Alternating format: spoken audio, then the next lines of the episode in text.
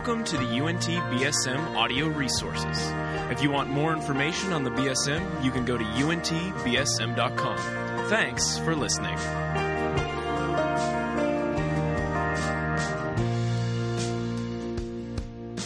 Stephanie sort of cast a vision for me about um, kind of starting off with the gospel. And so I want to talk about the gospel and the evangelist. So, um, how the gospel applies to us as those who are called to be witnesses for Christ. Um, not a how to share the gospel. Again, you guys are going to get all kinds of tools for that. Um, and I could give you that, but you know, some of you, um, a, a, lot of you know, you know, basically what to say or whatever. Um, but really, how the gospel frees us to be three kinds of people, three kinds of evangelists. All right, three C's. Not because our church is C3, but it just happened to work out that way. Um, courageous, caring, and confident. All right? Courageous, caring, and confident. So, um, to, to really kind of help that out, I want to introduce you to three friends of mine, and you probably know them, and they may be you. I know they're me as well sometimes. Um, and this is a little cheesy, um, but I'm 38, and I have four children, and I'm just a dad, so I'm allowed to be just a dad. All right, so allow me to be nerd dad here. Um, but these are the opposite of courageous, caring, and confident. All right, the things that the, these three people that I'm going to tell you about, and they represent us at different times when it comes to evangelists, evangelism. So for our, our first friend is fearful Freddy. I'm sorry. I'm sorry. It just really helps me to think through it, and so that's the way we're going to do it. Uh, Freddie rarely shares the gospel. Um, he doesn't want people to think that he's being too pushy. Uh, if he uh, speaks the truth, then people might reject him, and this leads him to uh, pass up really obvious opportunities or not even see them because he's so focused on himself. Um, it also leads him uh, to, if he does share the gospel, to sort of leave the hard parts out, right? To take the edges off of the gospel because he wants to be cool, right? I mean, we see this a lot uh, with uh, in in the evangelical church movement, which um, if you are a Baptist, then you're evangelical. I know you, some of you don't identify as anything, but people who believe the Bible, believe you got to be born again, all these things. People are trying to make Jesus cooler, all right, and so and that's out of fear. Um, that's fearful Freddy that's doing that. Uh, and so the next one is apathetic Angelica. she doesn't mind sharing the gospel, but she just doesn't like being around the kind of people who need it, right? Um, she's like the Pharisee who says, Thank you, God, that I am not like this tax collector, instead of understanding herself as a tax collector. And so this leads to a refusal to build the necessary relationships with the broken people that she looks down on. This is apathetic Angelica. Um, not to mention the fact that the fact that someone who is going to perish for eternity absolutely does nothing to her uh, at all. It doesn't move her in any way. Um, and um, the last one is manipulative Martha. These are our three friends. Um, she does evangelism all the time because she doesn't want someone to go to hell. So she has the motto, I want to make heaven fuller and hell emptier. And that's the way she operates. Um, and again, of course, in, in, in principle, that's great. I mean, who wants more people in hell? We want people to go to heaven, we want people to meet Jesus. But this sort of pressure that she puts on herself leads her to push for someone to make a decision for Christ right? And so she's out there. If I can just get a scalp, if I can just get get something to nail to the wall, so she sees herself as a closer, right? She's there to close the deal, to make sure someone uh, becomes a Christian. Um, it also leads, though, to a fearfulness that she's going to blow it, right? Like she wants to make sure that she has all the right answers, and so sometimes she won't share the gospel with people because they might know more than her, or they might uh, might ask questions that she won't be able to answer or she'll say the wrong thing and end up sort of having this person's eternity on her hands. All right, so this is manipulative Martha, and uh, and so I guess just as way of discussion, maybe an interactive time, which one do you tend to? And I know there are others, um, but fearful Freddie, apathetic Angelica, and manipulative Martha. Which one uh, do you tend towards when it comes to the idea of doing me hear a couple of you. Any brave souls? Yes, ma'am. I think I tend towards manipulative Martha, thinking it's all on me a lot. Good. That can often lead to the first one too. I'm scared because you think I'm afraid. Yeah. So there's a fear involved, right? Definitely, different kind of fear, Mhm. uh, but certainly a fear. Yeah. Good. Thank you. Yeah, I would, def- I would definitely say the same, and like mainly for like the fear of like, oh, I may not have enough knowledge, or someone might be able to like back up something that I can't, you know, Mm, yeah, kind of put on me. it's good. Yeah. Yeah. Yeah. I mean, you ever been in a conversation with someone who wasn't a believer and you just get totally stumped? Mm-hmm. Man, you're just like, oh. Yes. Mm-hmm. I think I manipulate Martha too, but I think I always want to push people to make a decision. Like I don't like try, but like I'm always like wanting them to make a decision and Yeah. Yeah. realizing like I just need to let the Lord do it and not put so much pressure on myself because Yeah. like I can't change them. You know? Mm, it's good. Got to be a closer. Yeah. What's up? I think I'm a fearful Freddy because I'm afraid of what people think of me. Um, so I'll like water down and try to make it sound cool Amen. because uh, I'm scared of what they think. Amen. That's good. Yeah. And some of the things I'm going to say here are going to hurt fearful Freddies, and I'm a fearful Freddy, and I'm a pastor, and I do evangelism all the time. Um, I want. There's certain people that, like my dad. I finally, after I've been a Christian since I was 21, got saved at UNT, college life, Denton Bible, um, and uh, right when I became a believer, I, I was the most on fire evangelist and and even as I was still smoking pot and drinking and getting drunk with my buddies, I was telling them about Jesus. Now it probably wasn't a good it wasn't a good idea, and they didn't they saw right through it. But that's where I was, and so I was real hardcore with my parents. And it was last Friday. Let's see, I'm 38, 17 years later. Was the last the next time I said anything to my dad about God, personally, like in an inter, like in a conversation, because there was fear there. Really strange. Um, now he he'd come to church. I preached to him a whole bunch of times. They come on Easter and they come on, and I'm just like, Dad, let's just get it. Let's just let's get it on the table. What do you believe about Jesus? And he's like, Oh yeah, I, I believe. Oh okay. um, but anyways, uh, so I'm with you. Um, anybody else? One more person. Great, great feedback, great responses. I feel like I tend towards the fearful Freddy too because, like, especially with my roommate, I know that he's not a believer, and I've shared the gospel with him a few times, and he always seems to have deeper questions that I don't know the answer to. So I lead it up to that, and then I'm afraid to, like, ruin the situation between us. Like, Mm, there's going to be some awkwardness in the air tonight. That's I don't good. want that.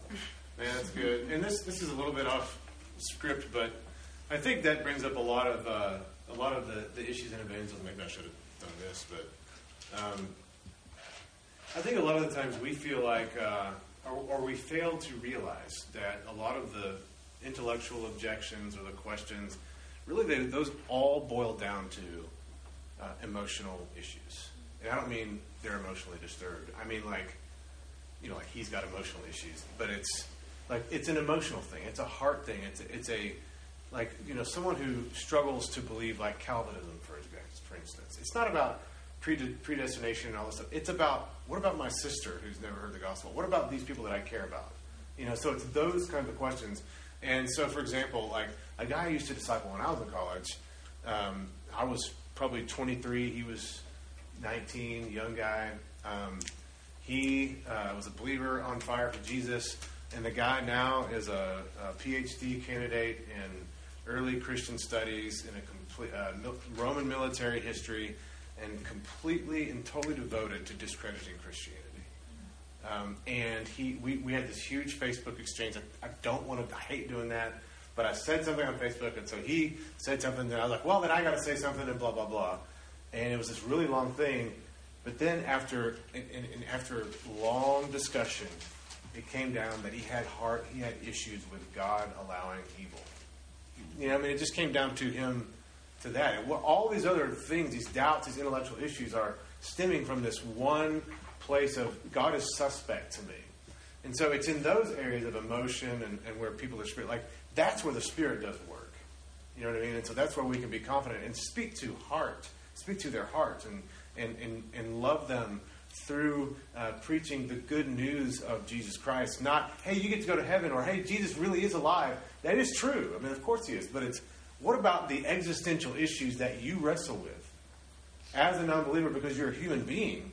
Like fear and um, anger and all these other things that everybody wrestles with. What about those? That's where the gospel really gets in there and does some heavy lifting in people's lives. There is an intellectual component, of course. It's intellectually credible, but it's also incredibly uh, existentially satisfying. So, in my preaching of the gospel, I, I want to go there. Anytime someone starts talking about proof, I'm like, you know what? We can go there all day long, but then you'll give your proof, and then I'll give my proof, and we'll do this.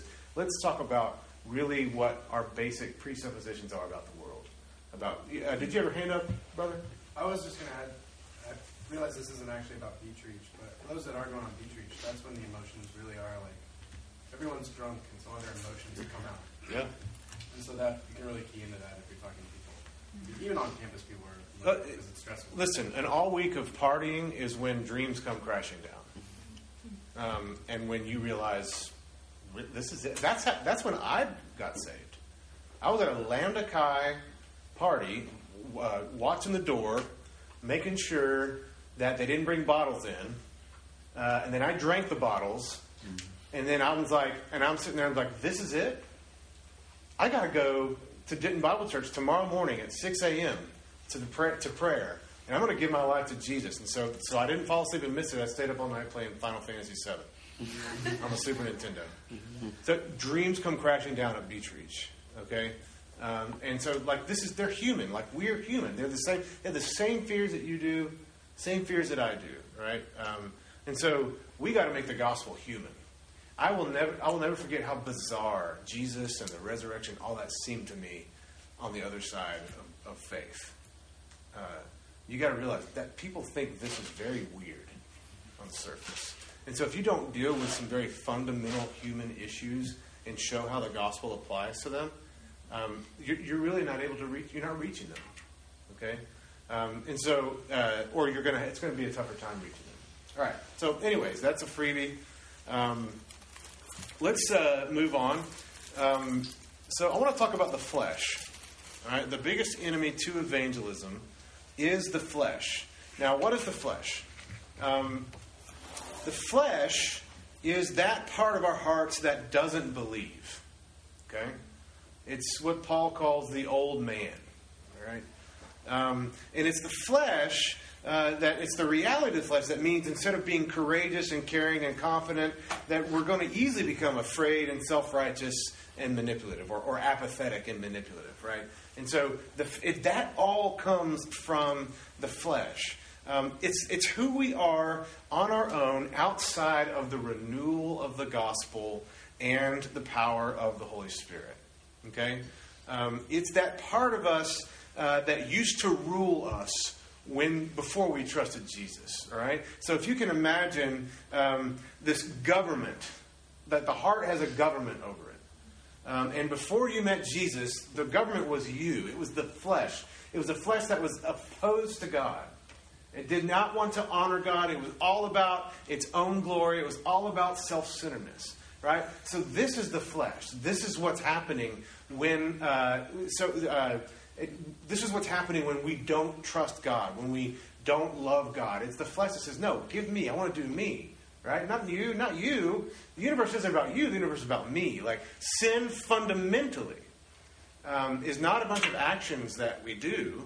Um, it's, it's a series of heart attitudes that revolve around self glorification. Right? Uh, and and that's, that's what happened in, in the garden, Adam and Eve. Um, when they sinned, it wasn't, it wasn't the, the fruit is the fruit of something that's deeper going on. Um, it's this word. God says, I'm authoritative. Don't eat that. I've given you all these wonderful good things. Just don't eat that. And they don't take his word. They decide to take matters into their own hands and say, No, I'm going to be the measure of truth. I'm going to listen to Satan because I want to be like God. And so it's a matter of authority. And so that sin becomes this very deep rooted issue that is down deep in our hearts. And so that is what the flesh is doing in our hearts. So the self, the, like I said, the flesh wants to, us to be on the throne. It's self centered. uh, and it's opposite of everything that God wants. And that is something that lives within us. Okay? And when we trust Jesus, now He takes over the ruling king of our hearts. The flesh doesn't go bye bye, though. Okay? The flesh resorts to uh, guerrilla tactics. Right? So whenever you overthrow a government, you see it all over the place.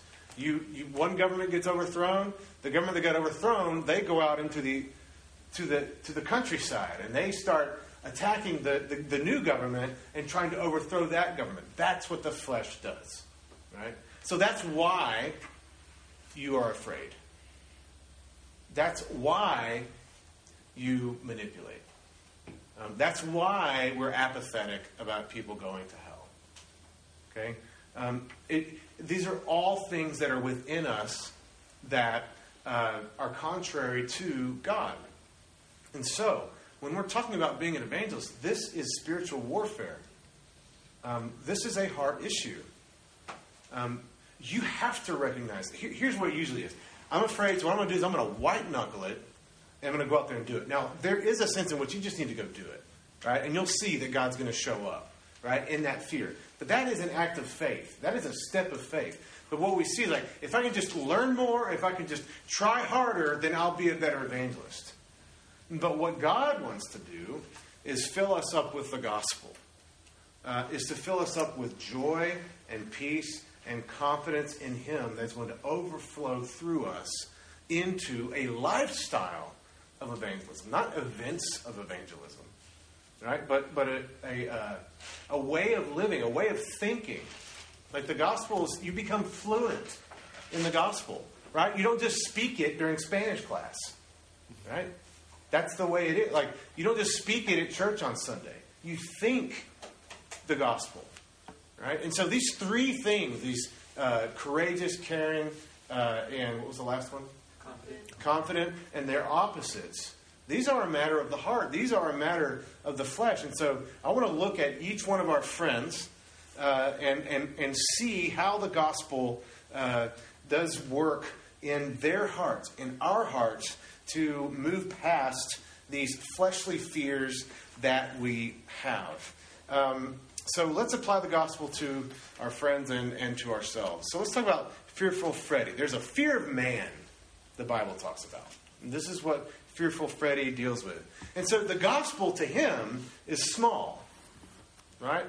And the reason it's small is because he's big and God is really small as well. And so his understanding of the gospel is not some, something that God has done, some amazing work that God has done. It's, it's something that maybe he believes because maybe he did it under his own steam or, or whatever his theological grid is, but he is really big in his own picture and God is really small. And so what that looks like is Freddie's problem is that he is more concerned with his own reputation than God's reputation. He's more concerned with how people, what people think of him than what he is that people think of God. So, how do we still think? And here's the question in light of biblical truth how can we still think that we are such a big deal when the creator of the universe had to send his own perfect son to redeem us? How is it that we make that jump? Um, and I would say it's because we don't trust that, in fact, what God has said is true. See, Freddie doesn't really believe uh, or really understand or really realize how much he is in need of God's grace. Right? He doesn't understand that, and nor does he believe that God has really, really given it to him. He doesn't believe that he is as he is more awful than he thinks, and God is more gracious than he could ever possibly imagine. He doesn't get that. Right? And so the result of that is, uh, is that he still thinks he's got something to lose. There's still something of Freddie to lose. All right. Now, when you there's this wonderful story, uh, the Jacob wrestling uh, with the angel, and who ends up being God, and um, after this this interaction where they're wrestling and he hurts Jacob, he wounds his. By the way, when you try to wrestle with God, like the fact that God doesn't smash you says something about God's heart. He's like, I'm going to let you. I'll I'll hold you while, you're, while you're trying to punch me, and But it, but when you try to run against God, against absolute reality, you're going to get a limp, right? And this is Jacob, right? And some of you know what I'm talking about. You've experienced those limps from your disobedience, right? I know I have. Um, but there's this time when the when the man asks Jacob as they're as they're kind of locked up, he's like, "Tell me your name." Now God knows Jacob's name, right? But he wants Jacob to say it. Anybody know what Jacob means? The word? No. That, that, that's what his name becomes. Isn't it? Usurper. Deceiver. Deceiver. So what Jacob's doing here is not confessing his sins. We're, we all do, we're all good at doing that, right? Yeah, I know I messed up. No, he's confessing himself. He's going deep. He's saying, I'm a mess, right? I am an absolute mess, and I have give, I'm giving up on myself. This is Jacob giving up on himself, on his life of running as a bandit, as a liar, just a sorry scumbag. That was Jacob. And he finally like, you know, this is who I am. And that's what God wants to bring us to this point, to where it's, you know what? I'm, I'm not interested in you trying to pretend that you're not Jacob. And he's not interested in us trying to pretend that we're better than we are. He's interested in us leaning on him, lying on him, resting in him and what he says about us as the God who justifies the ungodly. Now, if that doesn't get you fired up, I mean, that is news, friends. You are free to be a sinner because that's who you are. But it also means until you get there, only, only then will you be able to trust in God's power, trust in God's goodness. And, and because you've disappeared, right? You won't be afraid of other people. Because as long as you've still got something to lose, you will still work to impress other people because you don't realize all that God has given you. You, you think that people's approval is going to give you something more when you already have all of God's approval, right? Um, in Christ, right? Listen, I don't know if you know this, but Jesus, everything he did, God sees us as if we did the same thing. All of his righteousness has been credited to us. God sees you as if you had never sinned. As if you had never sinned. As if all of your hearts were, all of your thoughts, all the thoughts of your heart, all of your emotions were fully and totally in tune with Him, jacked into the heart of the Father, just like Jesus was. And He sees us that way. He sees you as spotless, as clean. And so there's no you. And I think what that means is a lot of us try to. Stop trying so hard. Uh, I, I think trying so hard, look, when you're center stage, what do you got to do? When you're performing center stage, what do you got to do? You got to make sure everything's in its right place. Amen? I get anybody here dance? Okay. So, like, you want to be on stage, you don't want to have, I mean, you don't want to have all kinds of bad makeup and all kinds of, you know, it's because everybody's eyes are on you. You don't want to misstep or you don't want to do the wrong pirouette or whatever. I don't know anything about dancing. or if you're playing, I love. I was watching videos the other night of uh, um, Rush. I, I, love Rush. You, you, gotta you gotta go listen to Rush. Um, they don't make a mistake. Period. Right. But I was, then I was listening to this other band and it was a live show, and was, you know they're all getting. And this one guy just hit a wrong chord, it's like, you know, and it just did not work, and it didn't fit, and it was awful. He was on stage, and I think that's how we think of our Christian lives. We're on stage, and we've got to sort of make sure that we get everything worked out right, and make sure that God likes us enough, and make sure that people see us the right way. And I think that's because we still think there's some of us that we need to protect. Um, and God wants Freddie, and He wants us to trust that everything He has said about him, about us, is true. Okay? In Christ. You know what that means? In Christ. So, like, um, you are you are seen as a part of the whole of that which is Christ. Um, we're His body. Like these aren't things that uh, God's not just kind of trying to use creative language here. You know, I mean, he's Paul in the New Testament. They're describing realities. This is who you are. This is your identity. It's not who you're gonna be when you finally get your crap in order. Okay, it's who God has said you are. Now, what that means is that God uh, wants He wants to, uh, us to trust the finished work of Christ, and what this leads to is a joyful heart that is filled and satisfied. And what that leads to is a kind of self forgetfulness. There's just a wonderful self forgetfulness uh, whenever you understand God's love. You just don't care. I mean, just who am I that I shouldn't be ridiculed? You know, it's like, that's okay. And, and I know some of us don't think we'll ever get there, but by the power of God's Spirit, we will. He will expand our hearts to trust Him more and more about what is most important in our lives, is what He says about us. And so this frees us to preach a powerful gospel without trying to make it seem cool, without trying to, to pull punches. Um, and it frees us to have joy even in the midst of rejection. God is sufficient enough to be our joy and our confidence. Let's talk about apathetic Angelica here. Um, there's a self righteousness that she has, like a Pharisaical self righteousness and a, a lack of compassion. And her problem is that she doesn't realize how sinful she is either, but it's a little bit different. She's a moral person who doesn't sin a lot externally. Right? She doesn't do a lot of bad things. Um, and uh, because of that, um, she doesn't understand, or she's been deceived because she, uh, about as to how dangerously prideful she is. Right? She thinks that her salvation is held together by herself. Right?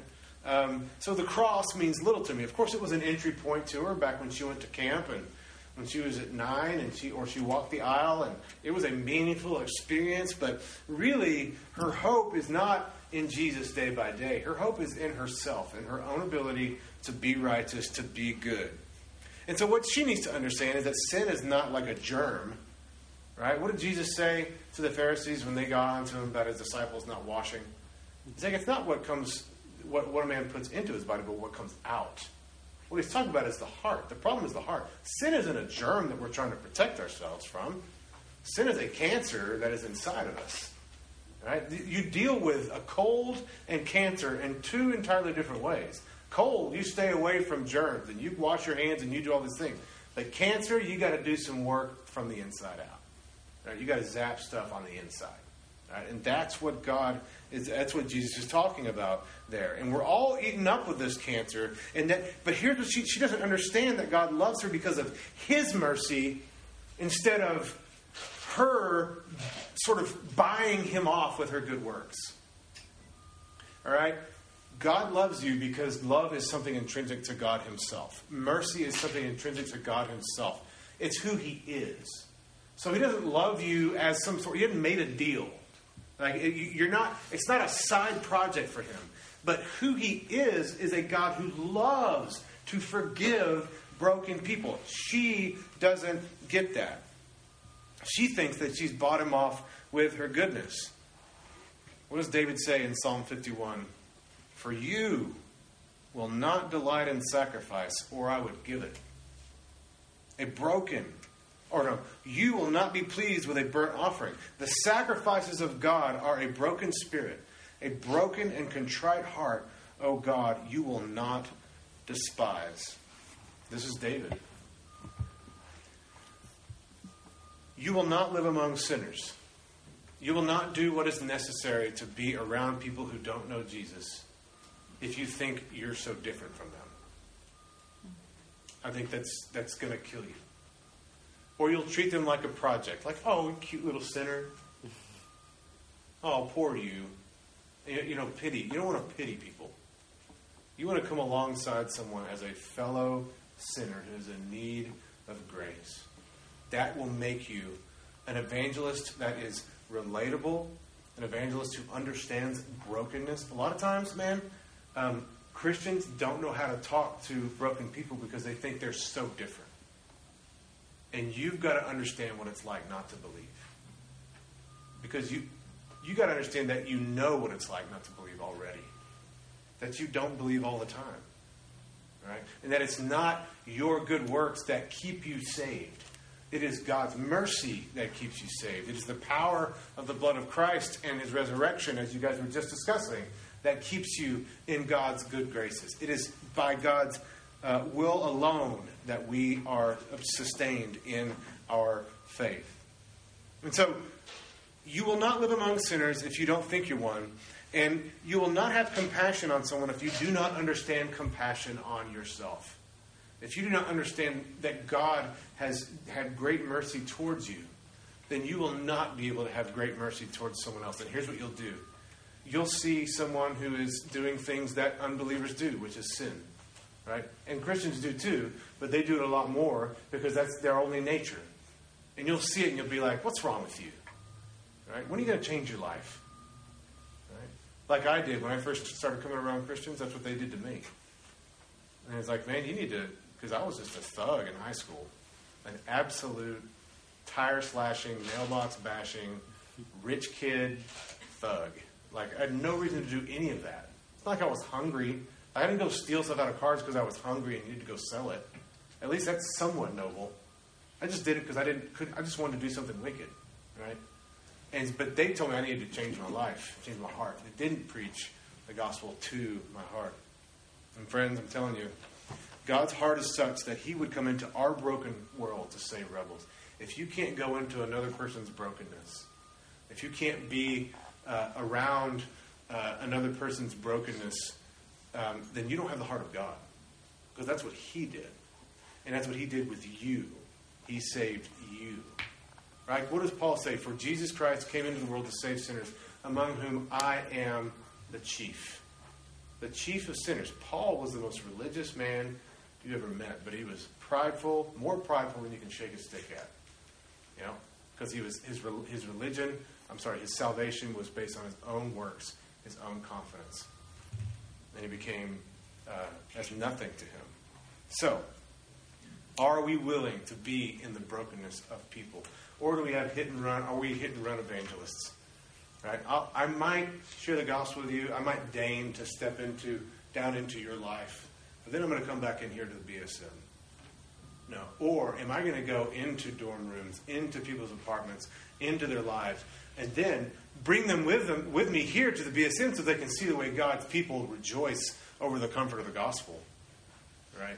And so this is the kind of heart that begins to uh, make become makes a missionary. Honestly, makes a missionary. Um, we need to understand this about God. Oh, I, actually, actually, the next one. So, the final one, let's look at um, manipulative Martha. Manipulative Martha lacks confidence in the power of the gospel.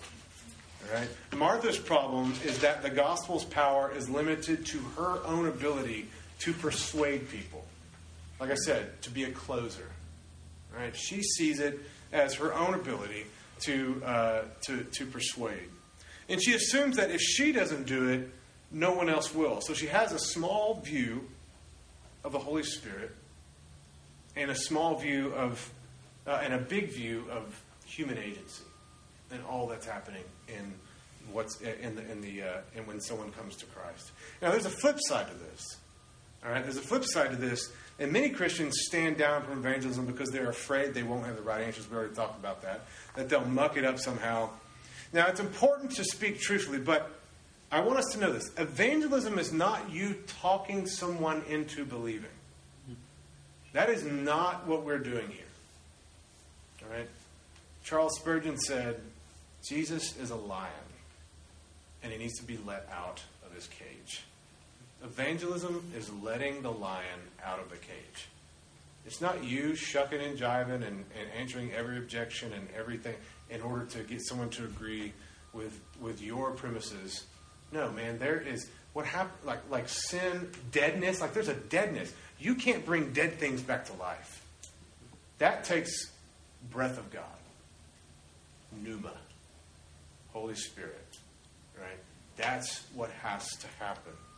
Um, and so uh, there is uh, this presenting of the good news and trusting and praying that the Holy Spirit is going to move in somebody. Let me ask you a question. How often do you pray for God to move in people's lives to be saved? Um, you can tell how much you really believe you're the key to someone's salvation by how much you pray. That's a great barometer. Um, and so Do you really trust that the Lord is interested in moving in someone's life and that He's able to save somebody? Um, I think we all have this. Um, we all have people in our lives that we don't think will ever believe, right? And so we just kind of don't even bother sharing the gospel with them. Or we see somebody uh, walking down the street uh, where we have an opportunity, or they're, they're, they're kind of different looking, or maybe they don't match um, what you're used to Christians looking like. If, and if, by the way, if you want to completely and totally shatter that, just go on a mission trip overseas and see people who are couldn't even couldn't be more different from you worshiping Jesus. It's the most insane thing, um, and, and it kind of it's humbling because you're like, oh, I thought I was really needed here. You know, I thought I was really needed. Um, it's so, sort of like Elisha, who's crying to God about how bad, hard things are, and God's like, man, I have people all over the place that haven't bowed the knee to Baal. It's not you. Right? I'm, I'm at work here. I've got this. I've got this. But here's the thing He gives us the opportunity to do it with Him. It's so amazing. But how many times do we limit Jesus by deciding beforehand what's going to happen? Right? Um, and I think we really put a big cap on thinking, you know what, I'm not going to do that. Now, there's time for discernment, right? When someone is just a vicious, anti, doesn't want to listen to you, or wants to argue the whole time, or whatever, you know what? We'll, we'll talk another time. Um, but I'm talking about like closing it, closing the door before you even open it um, with somebody. Martha and we need to realize that God, and this is it, and, and if, if you, God is the primary missionary here. Okay? He's the missionary. Like, the world didn't exist, and it was kind of going along, and then God came along and was like, hey, I'm going to make a church and try to save some of these evil people. No. God created the universe, spoke it into existence, upholds it by his very word. The fall happened, and God, the very first thing he does is pursue sinners, Adam and Eve. He says, Where are you? And then right after that, he makes a promise. And that promise ends up being throughout the Old Testament and then in the New Testament Jesus. God pursues sinners, He's the missionary. Okay? We've got to understand that. God's the evangelist. He's the one moving, He's the one working. We're not the ones who are charged with building the kingdom of God. He is going to build the kingdom of God, and He invites you and I to come along with Him. That shift right there will change everything in your life. If you understand that He is the one who is working out His plan, He is the one who is convicting people of sin. He is the one who is bringing a broken person like you or me into someone's life to deliver a message. Right? We get to be a part of that. But we are not the Holy Spirit. And if we do not understand that God is the one who moves in people's lives, then what we'll try to do is we'll try to manipulate them. Or we'll get really frustrated when they don't get it. You know, I teach, I'm a chaplain as well, um, and at a Christian school. And Christian school just full of kids like anybody else who are sinners and need Jesus. And a lot of them have professed Christ. I'd say most of them have professed Christ, but they don't they don't get the gospel yet. And I'm preaching, and I'm I feel like man, what I'm saying, I'm just shucking it. I'm just like, yes, this is awesome. And they're just kind of there like, mm, you know, they don't get it, right? They just don't get it because they're 16, right? And you don't get anything when you're 16. Okay, I get it, man. Um, but it, it's not until you get into college that you just start to think, you know. And it's not true everybody across the board, but um, but I trust, I know. And, I mean, it's in my church week to week. Like we preach the goodness of God's grace. We worship Jesus. I mean, and, I feel like we really make a big deal of Jesus, and people's hearts are being transformed in our church. But you know what? Where I'm going right after this, I'm, I'm going to a meeting um, with a wife and a husband who have been separated for six months because of his emotional abuse, and they've been members of our church. And so, like, when are they going to get it? I used to freak out about that.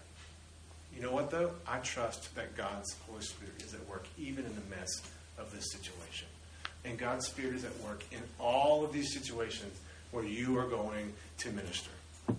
You have, that.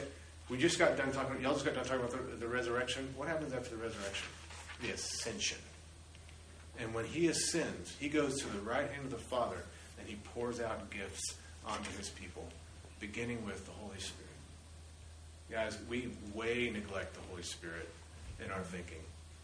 The Holy Spirit, we are in the age of the Holy Spirit. Jesus died on the cross so that we could have the Holy Spirit. Like, that's God's end game. Okay? I mean, Revelation 22 is God's end game. But in the meantime, He's given us this, His Spirit as a down payment to empower us, to comfort us, to convict us, to help us along. And so we are in partnership with God and on mission. We've got to see ourselves. Uh, and now, what that means is God is sovereign over all places, all times. Like there's not a God doesn't have a like a Sunday morning time when He becomes God and then turns it off after Sunday. Like what that means is we're missionaries all the time, and this is where we get into the lifestyle. It's not just an event. No, events are good. This is you got to train. You got it'll get you over your fear. Um, but the end game here is for us to be in partnership with God and His Holy Spirit to, to see the gospel in all, to see the life through the lens of the gospel, to see people through the lens of the gospel, not just as lost people, but as brothers and sisters who need the gospel all the time. The gospel. So what we do is we go around and we water. We just we just preach truth and goodness and love. And what happens in Ephesians four? That it, it the church, the body is built up in love that we would be this uh, anti, I'm sorry, this upside down picture of humanity, of people who love one another, who forgive one another, who are absolutely transformed by God's grace and mercy. This is where God is taking us. This is what I want for you. Um, I, I, want, I want it for myself. I'm not there either, right? I don't trust Him all the time. I'm afraid. I'm apathetic. Uh, and I am. Uh, uh, I, I think the thing I'm, I'm not manipulative anymore. I think that's the thing that God's uh, gotten out of me. I think He's really He's really taught me to trust in His Holy Spirit, and that's through a lot of lumps, a lot of trying to manhandle situations and trying to change people under my own strength. And you got to trust that the Spirit is at work.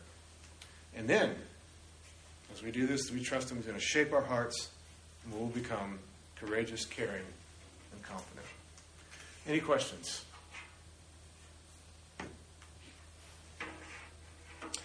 That's all I got. Yeah, if you guys, the thing is, if you have any questions about like maybe like fears, things that you guys have encountered that you want to like ask him, like you can also ask those questions. It's just anything that you Like situational stuff, yeah. Yeah, I've talked through it. questions you might have about specific things. My feelings aren't hurt. What time is it? All right like you were saying,